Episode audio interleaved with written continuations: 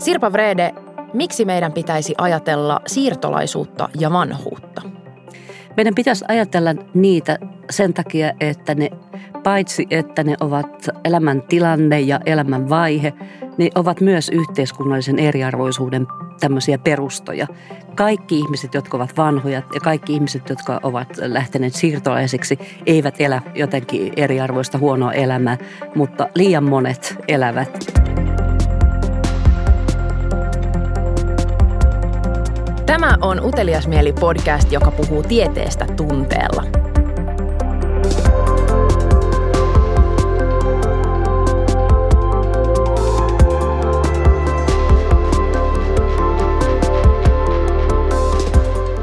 Tässä podcastissa tutkija saa puhua siitä, mikä hänen mielestään on juuri nyt kiinnostavaa ja tärkeää.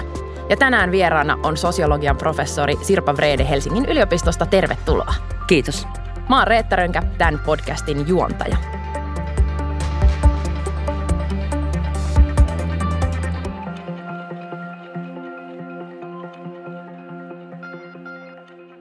Tänään me keskustellaan siitä, millaista on olla vanha ja millaista on olla maahanmuuttaja Suomessa.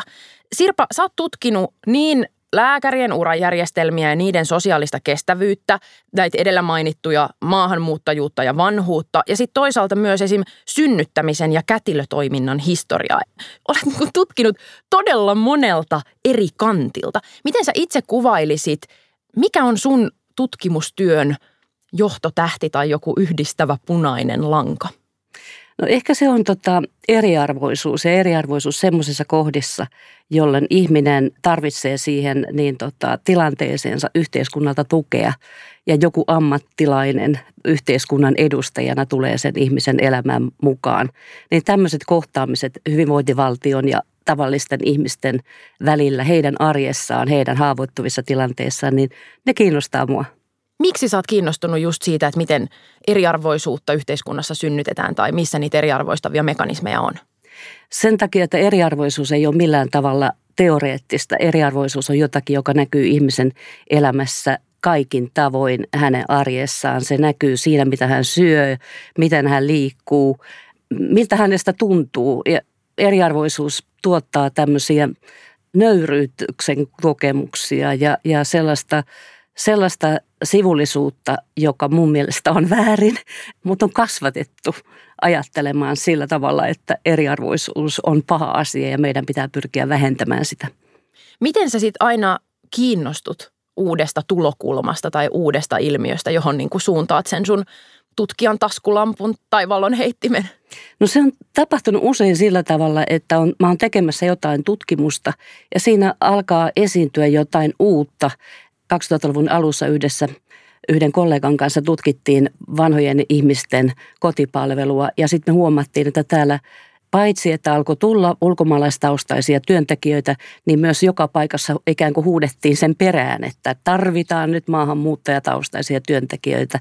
Ja se näytti vähän ongelmalliselta se siellä niin kuin meidän aineistoissa se, millä tavalla heitä sitten sinne tuotiin, että työroolit vaikuttivat kapeammilta ja jotenkin niin kuin ajateltiin heitä tämmöisenä joustavana porukkana, joka tulee silloin, kun heitä tarvitaan ja lähtee silloin, kun heitä ei enää tarvita. Että heitä ei niin kuin ajateltu kokonaisina ihmisinä. Ja tämähän on niin kuin eriarvoisuuden ytimessä, että joku ihminen nähdään vain tietystä näkökulmasta, eikä häntä niin kuin ajatella täysarvoisena yhteiskunnan jäsenenä.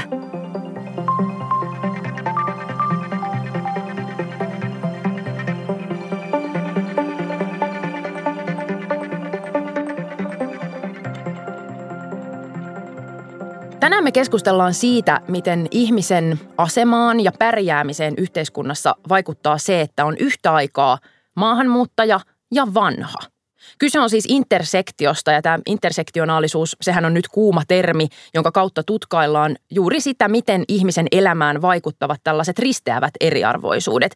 Ja esimerkiksi tässä tapauksessa kyse on siis siitä, että ihmisen eriarvoiseen asemaan yhteiskunnassa vaikuttaa se, että hän on maahanmuuttaja ja sen lisäksi se, että hän on iältään vanha. Molemmat siis tekijöitä, jotka voivat osaltaan eriarvoistaa.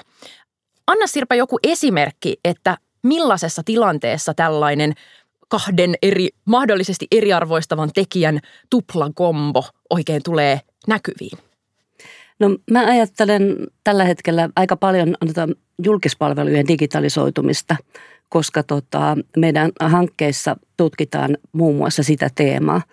Ja siinä tulee näkyviin tällainen jonkinlainen – ajatellaan hyvin paljon niiden optimointia ja sitä, että millä tavalla niistä palveluista saadaan mahdollisimman tehokkaita. Ja, ja tietysti monen ihmisen näkökulmasta ne on nyt tosi paljon helpommin saatavilla, kun ne on vaikkapa omassa kännykässä. Mutta tota, sitten ne ihmiset, jotka eivät vielä ole mukana tämmöisessä maailmassa ja joille ehkä se, niin jo ihan sen terveydentilan takia ei ole helppo edes koskaan ajatella olevansa kykenevä käyttämään näitä palveluita, niin se digitalisoituminen tarkoittaa sitä, että ne kasvokkaiset palvelut on entistä vaikeammin saatavilla. Ja tämä on niin kuin vanhojen ihmisten yleinen ongelma. Sitten toisaalta, jos sä et tunne sitä julkispalvelujärjestelmää yhtään, etkä osaa niin kuin edes oikein tietää, että mistä sä lähtisit hakemaan sitä apua, niin silloin se julkispalvelujen digitalisoituminen ja se, että kaikki on vieraalla kielellä, tekee siitä todella ehkä mahdottoman saavuttaa. Ja ehkä sulla ei edes ole pankkitunnuksia. Se on jotain, joka koskettaa vanhoja ihmisiä, se koskettaa siirtolaistaustaisia ihmisiä ja monenlaisia ihmisiä niin Suomessa. Ja heidän asemansa ei mun mielestä ole tarpeeksi ajateltu näissä kehitysprosesseissa. Niin ja kun me puhutaan siis julkispalveluista, me puhutaan ihan kaikesta, lääkäriajan varaamisesta tai, tai veroilmoituksesta tai... Kelasta, niin kaikesta toimeentulotuen hakemisesta ja todellakin, kuten sanoin, että terveyspalvelut alkaa olla hyvin voimakkaasti nyt siirtyneet siihen, että sun pitää niin kuin pystyä käyttämään omakantaa ja muita näitä julkisia tietojärjestelmiä. Mä huomaan, että mä yritän piirtää tästä semmoista kuvaa mielessäni vähän niin kuin sellaisesta polusta, jolla ihmisen pitäisi päästä esimerkiksi, esimerkiksi sinne tota vaikka Kelan palveluiden piiriin ja jollain tavalla se niin kuin vanhuus asettaa helposti yhden kiven hänen tielleen, mutta ei siinä vielä kaikki. Jos on niin kuin vanhan lisäksi maahanmuuttaja tai siirtolainen, niin siitä tulee vähän niin kuin toinen kivi. Ja niin mä ehkä jotenkin ymmärrän sen, että mitä enemmän niitä kiviä siinä matkalla on, niin sitä vaikeampi on päästä loppujen lopuksi sen palvelun piiriin tai edes sen äärelle ihmisistä tulee semmoisessa tilanteessa tosi riippuvainen toisten ihmisten avusta. Ja se sitten, että minkälaista apua näille ihmisille on tarjolla, niin on tällä hetkellä aika kirjavaa, että parhaimmillaan on jossain järjestöissä tarjolla jotain tämmöistä niin digikoulutusta tai sitten ihmisiä, jotka yrittävät auttaa. Niin tota, se, mikä tekee tämän avun, puhutaan varjovaltiosta, että alkaa syntyä tämmöisiä rimpsuja tonne valtion liepeille – niin se, mikä siinä on ongelmallista, että tällaisilta ihmisiltä, jotka siellä auttavat, ei voi puuttua alan koulutusta. He auttavat sen puitteissa, mitä he itse tuntevat sitä järjestelmää. He ehkä osaavat sen avun tarvitsijan kieltä, mutta eivät tunne niitä kaikkia tukia, mitä tämä ihminen voisi olla oikeutettu saamaan. Ja tämä on niin kuin sit paras tilanne, että sitten auttaa perheen jäsenet, jopa alaikäinen lapsi voi auttaa vaikka isovanhempaa sen takia, että hän osaa kieltä, mutta niin tämmöiset asiat sitten voi olla, että lapsi joutuu kohtaamaan asioita, jotka eivät vielä oikein kuuluisi hänen maailmaansa. Ja sitten jos joku yrittää jossain kirjastossa kirjastonhoitajan avulla niin kirjautua oma kantaan, niin se on mun mielestä jo semmoinen tilanne, jossa syntyy hyvin ongelmallisia. Vaikka ihmiset on ihania ja auttaa, niin on kuitenkin, että missä menee sitten yksityisyyden suoja semmoiselta ihmiseltä, joka, niin semmoisella ihmisellä, joka ei niin kuin itse pysty siitä palvelua saavuttamaan, mutta joutuu sitä yrittämään jonkun ihan satunnaisen avustajan avulla. Mikä olisi ratkaisu tähän tilanteeseen? Olisiko se se, että stop tykkänään nyt digitalisaatiolle, ei, ei mennäkään siihen suuntaan, vaan palataan niin konttoreihin ja, ja tota luukkujen tiskien äärelle? Ei, mä oon itse niinku kuvitellut tämmöistä palveluluotsausta Joo. niin kuin tämmöisenä uutena asiantuntijuutena, jota niin näihin julkispalveluihin voitaisiin rakentaa. Että tunnustettaisiin se, että se digitalisaatio ei voi edetä ihan semmoista vauhtia kuin on ajateltu. Ja sitten Kelassa niin tiedän, että on ollut tämmöistä selkokieli rakentamista. Että sinne on rekrytoitu uusia asiantuntijoita selkokielistämään sitä Kelan palveluiden kieltä. Ja se on mun mielestä tosi hieno niin tämä on sitten mielenkiintoinen asia tämä selkokieli, että noi, sen asiantuntijat kertoo meille, että Suomessa 700 000 ihmistä tarvitsisivat, hyötyisivät selkokielisestä viestinnästä. Eli tämä ei ole enää pelkkä siirtolaistaustaisten ihmisten juttu, vaan siellä on monia tämmöisiä kognitiivisia juttuja, jotka tekee, että ihmiset hyötyisivät siitä. Ja sitten me kaikki oikeastaan hyödyttäisiin siitä, koska tällä hetkellä ne järjestelmien kieli on aika pitkälle niin kuin lakikielelle suoraan pohjautuvaa ja, ja siinä mielessä ei niin kuin arkikielisellä osaamisella välttämättä avaudu. Mutta tämä palveluluotsaus sitten, että niin kuin sijoitettaisiin siihen asiantuntemukseen, jossa niin kuin asiointitulkkauksen lisäksi tarjottaisiin tällaista, niin että niitä ihmisiä pitäisi kouluttaa ja niitä pitäisi olla tarjolla ja niihin ihmisen pitäisi saada yhteys. Tällä hetkellä niin yhteyden saaminen niin moniin palveluihin on todella vaikeaa, että puhelu palvelut on todella vähäisiä ja, ja sitten todellakin tämä, tämä tota, nämä konttoriverkostoja on niin, niin nopeassa tahdissa leikattu, että palvelujen saatavuus on heikentynyt nopeasti. Niin se, että palvelut olisivat helpommin, selkeämmin erilaisten ihmisten saatavilla, se varmasti niin kuin hyödyttäisi just isompaa porukkaa kuin vain niitä ihmisiä, jotka ovat vaikka sekä vanhoja että maahanmuuttajia tai siirtolaisia. Mutta minkä kokoisesta porukasta me puhutaan nyt tässä siis, että kuinka paljon Suomessa on esimerkiksi maahanmuuttaja- tai siirtolaiseläkeläisiä? Heitä on todella vähän vielä. 65 vuotta täyttäneitä on vain parikymmentä tuhatta.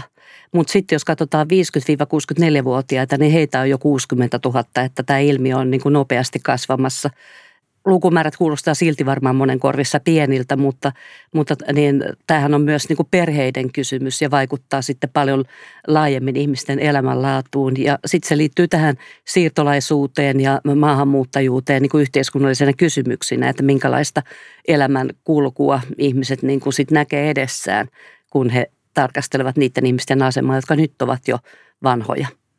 Otetaan tähän väliin pieni termitsekkaus. Me puhutaan nimittäin tässä rinnakkain nyt maahanmuuttajista, me puhutaan siirtolaisista.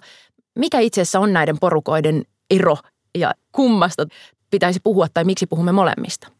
Maahanmuuttajat on, on tota, semmoinen termi, mitä Suomessa paljon käytetään ja, ja se tota, – jotenkin on juuri nimenomaan suomalaisen yhteiskunnan näkökulmasta jotenkin kaikki Suomen muuttajat, jotka tulevat muualta kuin länsimaista, näyttäytyvät meille maahanmuuttajina. Ja sen takia mä itse sitä käsitettä käytän vähän varoen sen takia, että siihen on alkanut latautua niin valtavasti tämmöisiä kielteisiä poliittisia painotuksia. Ja sitten myös tämä siirtolaisuus ilmiönä on nykyään monisyisempi kuin se, että ihmiset vain yksinkertaisesti muuttaisi maasta toiseen ja sitten asettuisivat paikoilleen ja aina jäisivät sinne. Siirtolaisuus sisältää myös sen, että ihmiset ikään kuin on enemmän liikkeessä. Siirtolaisuus on mun korvissa vähemmän latautunut ja se sisältää niin kuin enemmän moninaisuutta ja sitten tota, se ehkä niin kuin myös viestii siitä, että muuttomaasta toiseen on elämäntapahtuma – joka tapahtuu ja muokkaa elämän kulkua, mutta se ei ole identiteettikategoria, että ihmiset eivät niin kuin ajattele itseään, rakenna itse, kuvaa itsestään sen asian ympärille, että he yhdessä elämänvaiheessa muuttavat maasta toiseen. Ja se on jotain, mitä mä haluaisin myös myötä vaikuttaa, että me ei niin kuin ajateltaisi ihmisiä sen kategorian kautta, että he ovat joskus muuttaneet.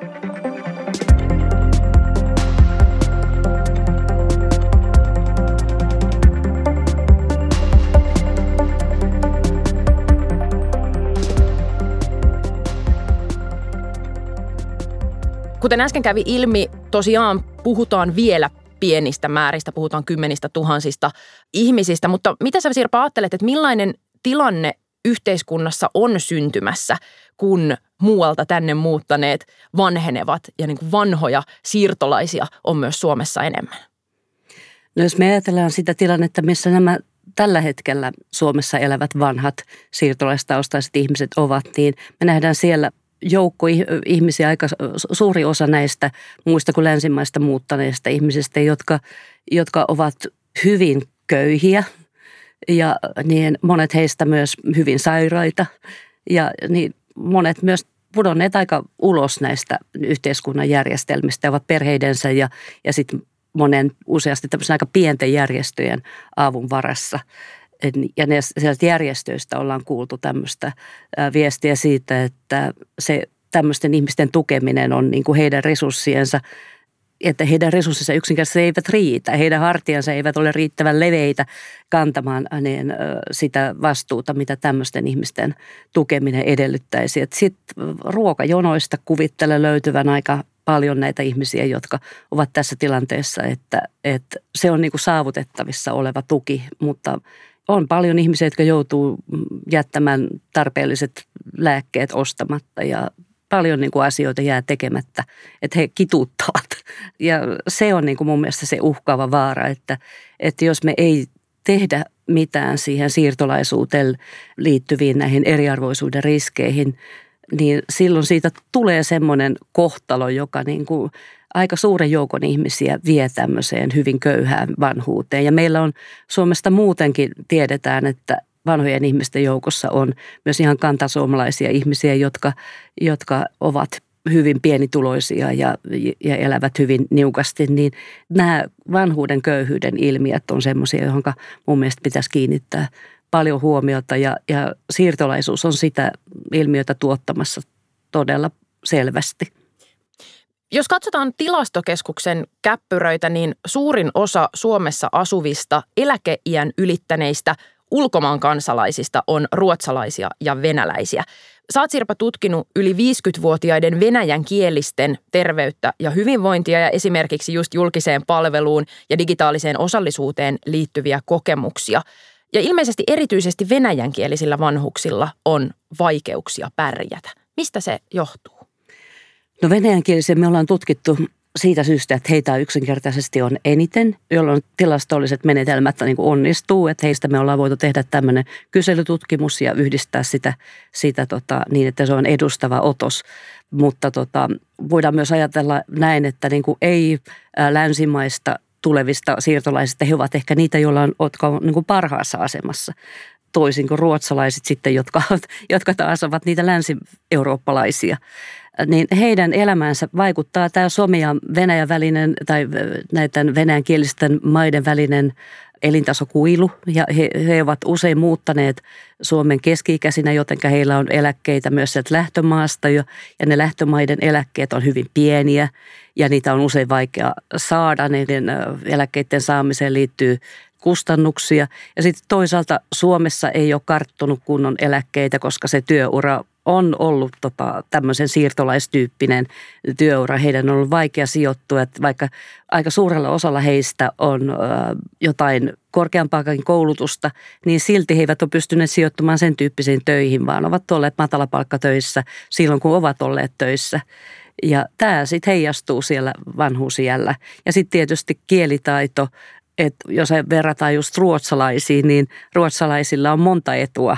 Heillä on usein se korkeakoulutus ja sitten he puhuvat englantia, jota Suomessa puhutaan yleisesti niin paljon useammin kuin venäjänkieliset niin, ja varsinkin puhuvat sitä hyvin riittävästi voidakseen käyttää palveluita, jos ruotsinkielisiä palveluita ei ole saatavilla, mikä sitten toisaalta on heillä myös mahdollisuus käyttää ruotsinkielisiä palveluita silloin, kun ne toimivat ja ja tämä tekee siitä jotenkin, että heillä on niin monia asioita, jotka tasoittaa heidän tietää, vaikka heilläkin on niin elämän historiaa tietenkin, perhesuhteita ja tämmöistä muokkaavat nämä, nämä siirtolaisuuteen liittyvät ilmiöt, että, että perhesiteet ovat ylirajaisia ja tämmöiset asiat. Tämä kieliasia on varmasti tosi iso, koska tuntuu, että kyllä me ollaan niin kuin suomalaisessa yhteiskunnassa nyt, nyt päästy siihen vähän niin kuin modeen, että, että jos osaa suomea tai englantia, niin sitten tervetuloa ja sitten täällä voi olla ja pärjää ja palveluita saa, mutta tavallaan tästäkin suomen ja englannin osaamisesta jää kyllä helposti ulkopuolelle just vanhemmat ihmiset, jotka on muualta tänne muuttanut, koska eihän he välttämättä osaa sitä englantiakaan, joka sitten ehkä nuorempien muualta muuttaneiden kohdalla voi olla semmoinen, että, että se on helpommin hallussa. Joo, tosi sekään ei ole aina totta, että tota, Suomessa on ehkä joku semmoinen harhakuva siitä, että englanti todella olisi kaikkialla yhtä läsnä oleva kuin mitä se on Suomessa. Että kyllä tota, jotenkin jo Etelä-Eurooppa on semmoista aluetta, jossa englannin kielen ylivalta ei ole ollenkaan samassa määrin tota, toteutunut kuin Suomessa niin mä ajattelen, että meillä ollaan nyt tekemässä välillä vähän vääränlaisia linjauksia siihen Englantiin nojautuen, että mä joskus pelkään, että tämä maa muuttuu joksikin ralli Englannin, Englannin niin kuin maaksi, jossa me kaikki yritämme joka puolella tasoittaa tietä puhumalla englantia ilman, että se oikeasti olisi ymmärretty, mitä se semmoinen vaatii. Mä ajattelen, että enemmän me tarvittaisiin tämmöistä kielitietoisuutta ja ymmärrystä siitä, että silloinkin kun meillä ei ole tarjota jollekin ihmisille hänen omankielisiään palveluita, niin me voidaan kunnioittaa sitä, että hänellä on oma äidinkielensä ja hänen niin kuin identiteettinsä rakentuu sille ja jotenkin, että voidaan yrittää tasoittaa sitä, sitä eroa, mikä syntyy siitä, että hän jossakin haavoittuvassa tilanteessa on suomenkielisten palvelujen varassa. Että jotenkin tota, tämä kieliasia nähdään Suomessa aika semmoisena teknisenä kysymyksenä. Siinä mielessä, että se on vaan niin kuin joku taito, joka hallitaan ja jonka voi oppia. Näkemättä sitä, että kun ihminen on haavoittuvassa tilanteessa, niin se oma kieli on jotenkin sen turvallisuuden ja tunteiden niin kokemisen kannalta oleellinen. Jotenkin sitten tehdään sille tilaa, että se oma kieli on siellä olemassa. Ja, ja sitten toisaalta tunnistetaan se, että elämän kulussa joskus hankitut taidot voivat niin kuin kadota. Voi käydä niin, että muistisairas ihminen, joka on... Ähm, nuoruudessaan puhunut lukuisia kieliä, ei enää vanhana osaa muuta kuin sen oman äidinkielensä.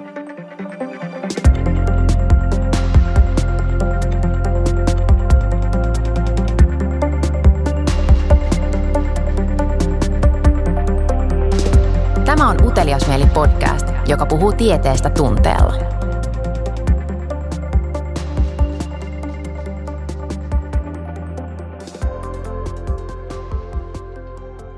Tänään meidän keskustelussa on tullut jo useastikin ilmi se, että kun me puhutaan maahanmuuttajista, niin puhutaan aina todella korostuneesti siitä työvoima, työnteon näkökulmasta – arvostaako meidän yhteiskunta maahanmuuttajia tai siirtolaisia vain silloin, kun he on lainausmerkeissä huippuosaajia tai sellaisia raskaan työn raatajia, jotka tulevat tänne tilkitsemään jotain, jotain tota aukkoa tai, tai puutetta meidän niin kuin työvoimapulaa tai muuta? Kyllä se valitettavasti tässä valtavirtapuheessa näin on. Ja se on aika merkillistä, koska siis Länsi-Euroopastahan on niin kuin jo puolen vuosisadan enemmänkin kokemuksia näistä laajamittaisista muuttoliikkeistä ja niiden yhteiskunnallisesta merkityksestä. Semmoinen sveitsiläinen kirjailija kuin Max Frisch on usein siteerattu. Hän sanoi muistaakseni jo vuonna 70, että, että perään kuulutettiin työvoimaa, tuli ihmisiä.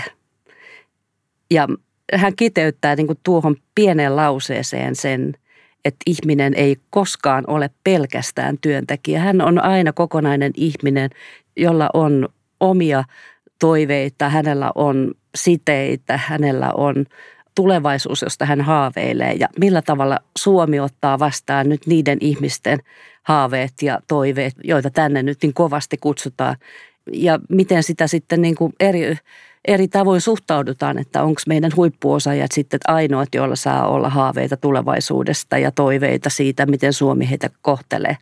Et se on mun mielestä niin kuin tällä hetkellä aivan tulenpalava ongelma, että näin ajatellaan, että, että joidenkin ihmisten toiveista meidän ei tarvitsisi välittää. Ongelmista pitää puhua ja, ja niitä pitää totta kai tuoda esiin, jotta ne voidaan korjata, mutta maahanmuuttajien ja siirtolaisten kohdalla niin puhutaan kyllä tosi paljon ongelmista. Ja itse asiassa niin puhutaan myös vanhusten kohdalla. Puhutaan kustannusten ja velvollisuuksien kautta. Ihmiset typistyy hirveän helposti kulueriksi. Mitä kaikkea muuta kuin ongelmia siirtolaisvanhuksiin oikein liittyy? No, mä ajattelen, että se, että täällä alkaa olla siirtolaisvanhuksia, niin kertoo siitä, että moni ihminen on kuitenkin kokenut, että he haluavat ikääntyä Suomessa. Ja se kertoo ehkä myös siitä, että, että on ihmisiä, jotka, jotka voivat elää perheelämää Suomessa. Että se, että he olisivat jääneet johonkin työvoimakategoriaan, ei ole tapahtunut kaikille ja, ja tota, he ovat voineet alkaa elää kokonaista elämää.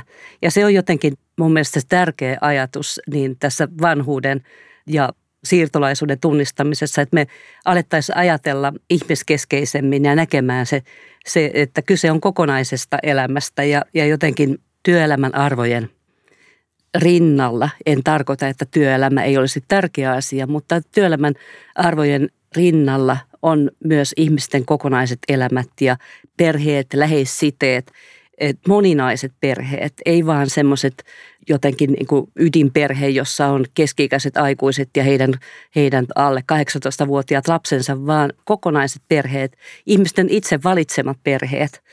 Ja semmoisen näkökulman rakentaminen on mun mielestä jotain, mikä Suomessa on mahdollista, mahdollisempaa kuin monessa muussa maassa. Ja sen oikeuden ulottaminen kaikkiin ihmisiin, sellaisiinkin, jotka on muuttanut Suomeen jostain muualta. Sirpa, sun työssä sä suuntaat katseesi eriarvoistaviin tekijöihin, siihen mikä synnyttää eriarvoisuutta, mutta mikä herättää sun optimismin? Millaisia, onko ilmassa jotain semmoisia just hiljaisia signaaleja vaikka siitä, että, että tota, siirtolaisvanhusten asema tai elämä tai tämä niin rooli yhteiskunnassa voisi olla menossa jotenkin parempaan suuntaan jollain, joltain kantilta katsottuna? No mun mielestä mun tutkimusryhmä on yksi semmoinen hiljainen signaali, että tota, ja se, että me saatiin rahoitusta. Me ollaan osa semmoista tutkimuksen huippuyksikköä, jota Suomen Akatemia rahoitti. Ja että se teema on koettu tärkeäksi ja sitten se kiinnostus, jota meidän tutkimus herättää, herättää niin kuin kentällä eri tahoilla. Se intohimo, millä nuo järjestöissä tekee sitä työtä ja sitten myös se tota, näiden meidän kohderyhmien vanhojen ihmisten, joita me tavataan meidän tutkimushankkeessa, niin heidän niin kuin, ilonsa siitä, että heidät on nähty ja että heistä ollaan kiinnostuneita, niin se kertoo siitä, että, että jotenkin tämmöinen näkeminen, kuunteleminen, tutkimuksen tapainen keskustelu ja, ja niin kuin analysointi, se tuottaa semmoista tietoa ja niin kuin alkaa rakentaa sitä ajatusta, että tota, yhteiskunnan monimuotoisuuteen kuuluu myös tällainen – ulottuvuus, joka on ehkä Suomessa ollut aika näkömätön. Ja toki ennen meitäkin on tehty jo tällaista tutkimusta, että me rakennetaan niin kuin aikaisempien tutkimusten pohjalle. Niin tota, jotenkin se, että tutkimusjärjestökenttä alkavat tehdä uudenlaista tietoa siitä, minkälainen suomalainen yhteiskunta on ja että siihen kuuluu tämmöinen monimuotoisuus, jonka mä näen niin semmoisena osana sitä laajempaa yhteiskunnallista kehitystä, mitä Suomessa on tapahtunut viimeisten vuosikymmenten aikana, että Suomi muuttuu, Suomi on nyt monikulttuurisempi yhteiskunta ja että siihen liittyy paljon positiivisia tekijöitä, jotka tarkoittaa just sitä, että on niin kuin moninaisempi elämä on Suomessa mahdollista. Ja siirtolaisuus on yksi niistä moninaisuuden tekijöistä.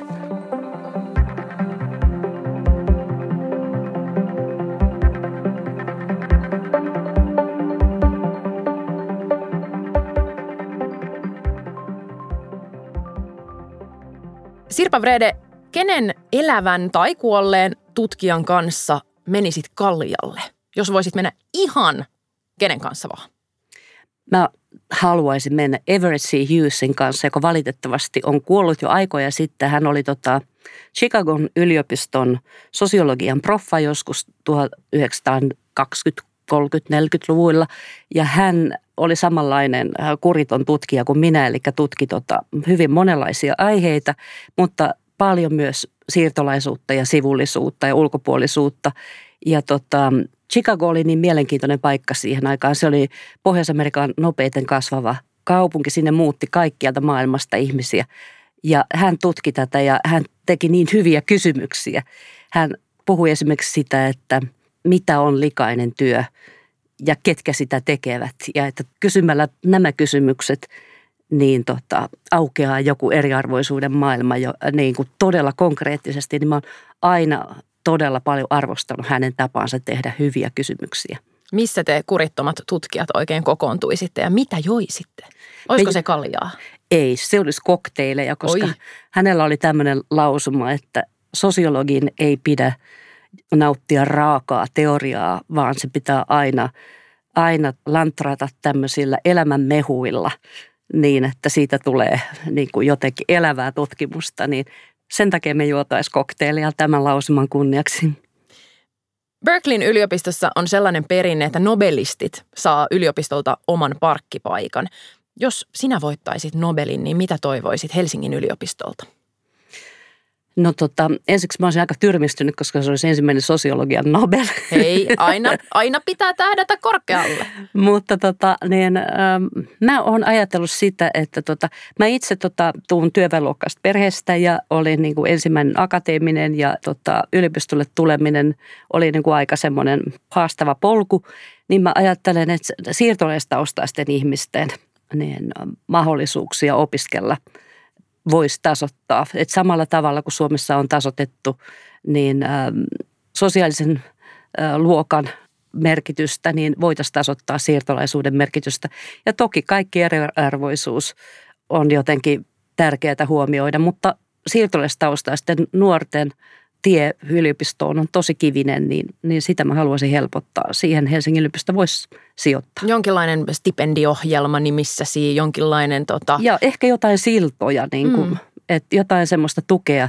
Mä luulen, että yliopisto on aika semmoinen vaikea organisaatio päästä sisään, että, että jos sun perheessä ei ole ketään, jotka tuntee sitä organisaatiota, niin tota, sinne on vaikea mennä – että on paljon helpompaa, jos siellä jo illallispöydissä on, on puhuttu seminaareista ja muista tämmöisistä asioista.